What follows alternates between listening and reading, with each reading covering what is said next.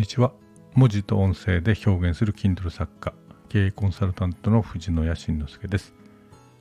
経営のヒント思いつき配信第24回目の配信を開始していきます。ちょっとこのところめちゃめちゃ忙しかったもんでちょっと収録空いてしまいましたけれども再開していこうと思います。さて今日はですね、えー、価格変動になれるということについてお話ししてみようかなと思います。えー、本日の時点ですね、えー、12月18日時点で、えー、今見ましたら1ドル142円75銭ということで、えー、かなり円高に触れてきました。えー、一時はですね、150円を超えて151円とかまでいっていましたので、比較的短期間の間にこの8円近い変動というのが起こっているわけです。えー、私は株式運用をしていますが、その大体3分の2ぐらいは実は米国株式などの、まあ、ドル資産なのでですね、さすがにこれだけ為替が動くとですね、おそらく数百万とか、まあそういう単位で残高が、まあ少なくとも評価の残高が減っているんだろうなとは思っています。まあ一方ニューヨークダウ自体はですね、堅調ですから、あドル残高として見た場合はおそらく増加をしているのではないかというふうに思うのですけれども円に換算した場合は、まあ、先ほどのま大きな何百万単位かな分かりませんけれども結構な単位で下落しているんだと思います。あのさっきからおそらくとかだと思いますとか、まあ、言っていることに違和感を感じられる方もいらっしゃるのではないでしょうかね。これ確認すればすぐわかるだろうと。そうですよね。確認すればすぐわかるんです。えー、しかしですね、私はあんまりちょくちょく確認しないんです。えー、株式投資を実は25年ぐらいやっていますけれども、基本的にはですね、まあ、25年やっていますので、価格の変動であったりとか、財産額の増減というのは慣れてはいるはずなんですが、まあ、そうは言ってもこれくらい大きな動きがですね特に為替の変動というのはですねまあプラスでもマイナスでもかなり影響が大きいということになります。全体にかかってきますのでね影響は大きいということになります。しかしですねここで逐一今どうなったのか今どうなったのかと見てしまうとですねいわゆる狼狽売りをしてしまう可能性が大きいというのでですねまあ、こういう状況になるとあまり見ないようにしています。まああの雰囲気でなんとなく分かってますけど見ないようにしています。えタイトルで価格変動になれると最初に言いながらですねえ実は変動を見ないようにしているっていうのは慣れてないじゃんっていうことになりますけれども過去のですねあのいろんななんとかショックという時もあえて頻繁に確認をしたりしませんでした。むしろ、まあ、自動購入したりしているものが安く買えるラッキーと思うように考え方を転換していました。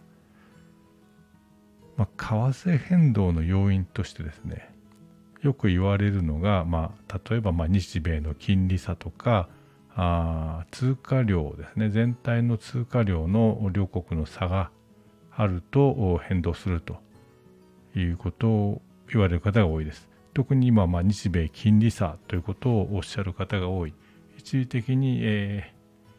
ー、米国金利が相当上がって、今はだいぶ落ち着いてきたというか、そんなに上げない方向になってきたということで、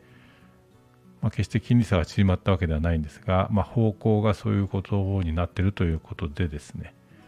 えー、まあおそらく動いているのではないかとは思います。まあ、確かにその影響はありますし、まあ、大きいとは思うんですけれども、かし私はですね、もう一歩の大きな要因としてですね、貿易収支の問題があると思っているんです。まあ、そしてその貿易収支の背景としてのですね、各国企業のですね、会社のですね、全体としての競争力の差と、あとはもう一つやっぱり人口動態の差ですよね。これから人口がまだまだ増えていくアメリカと、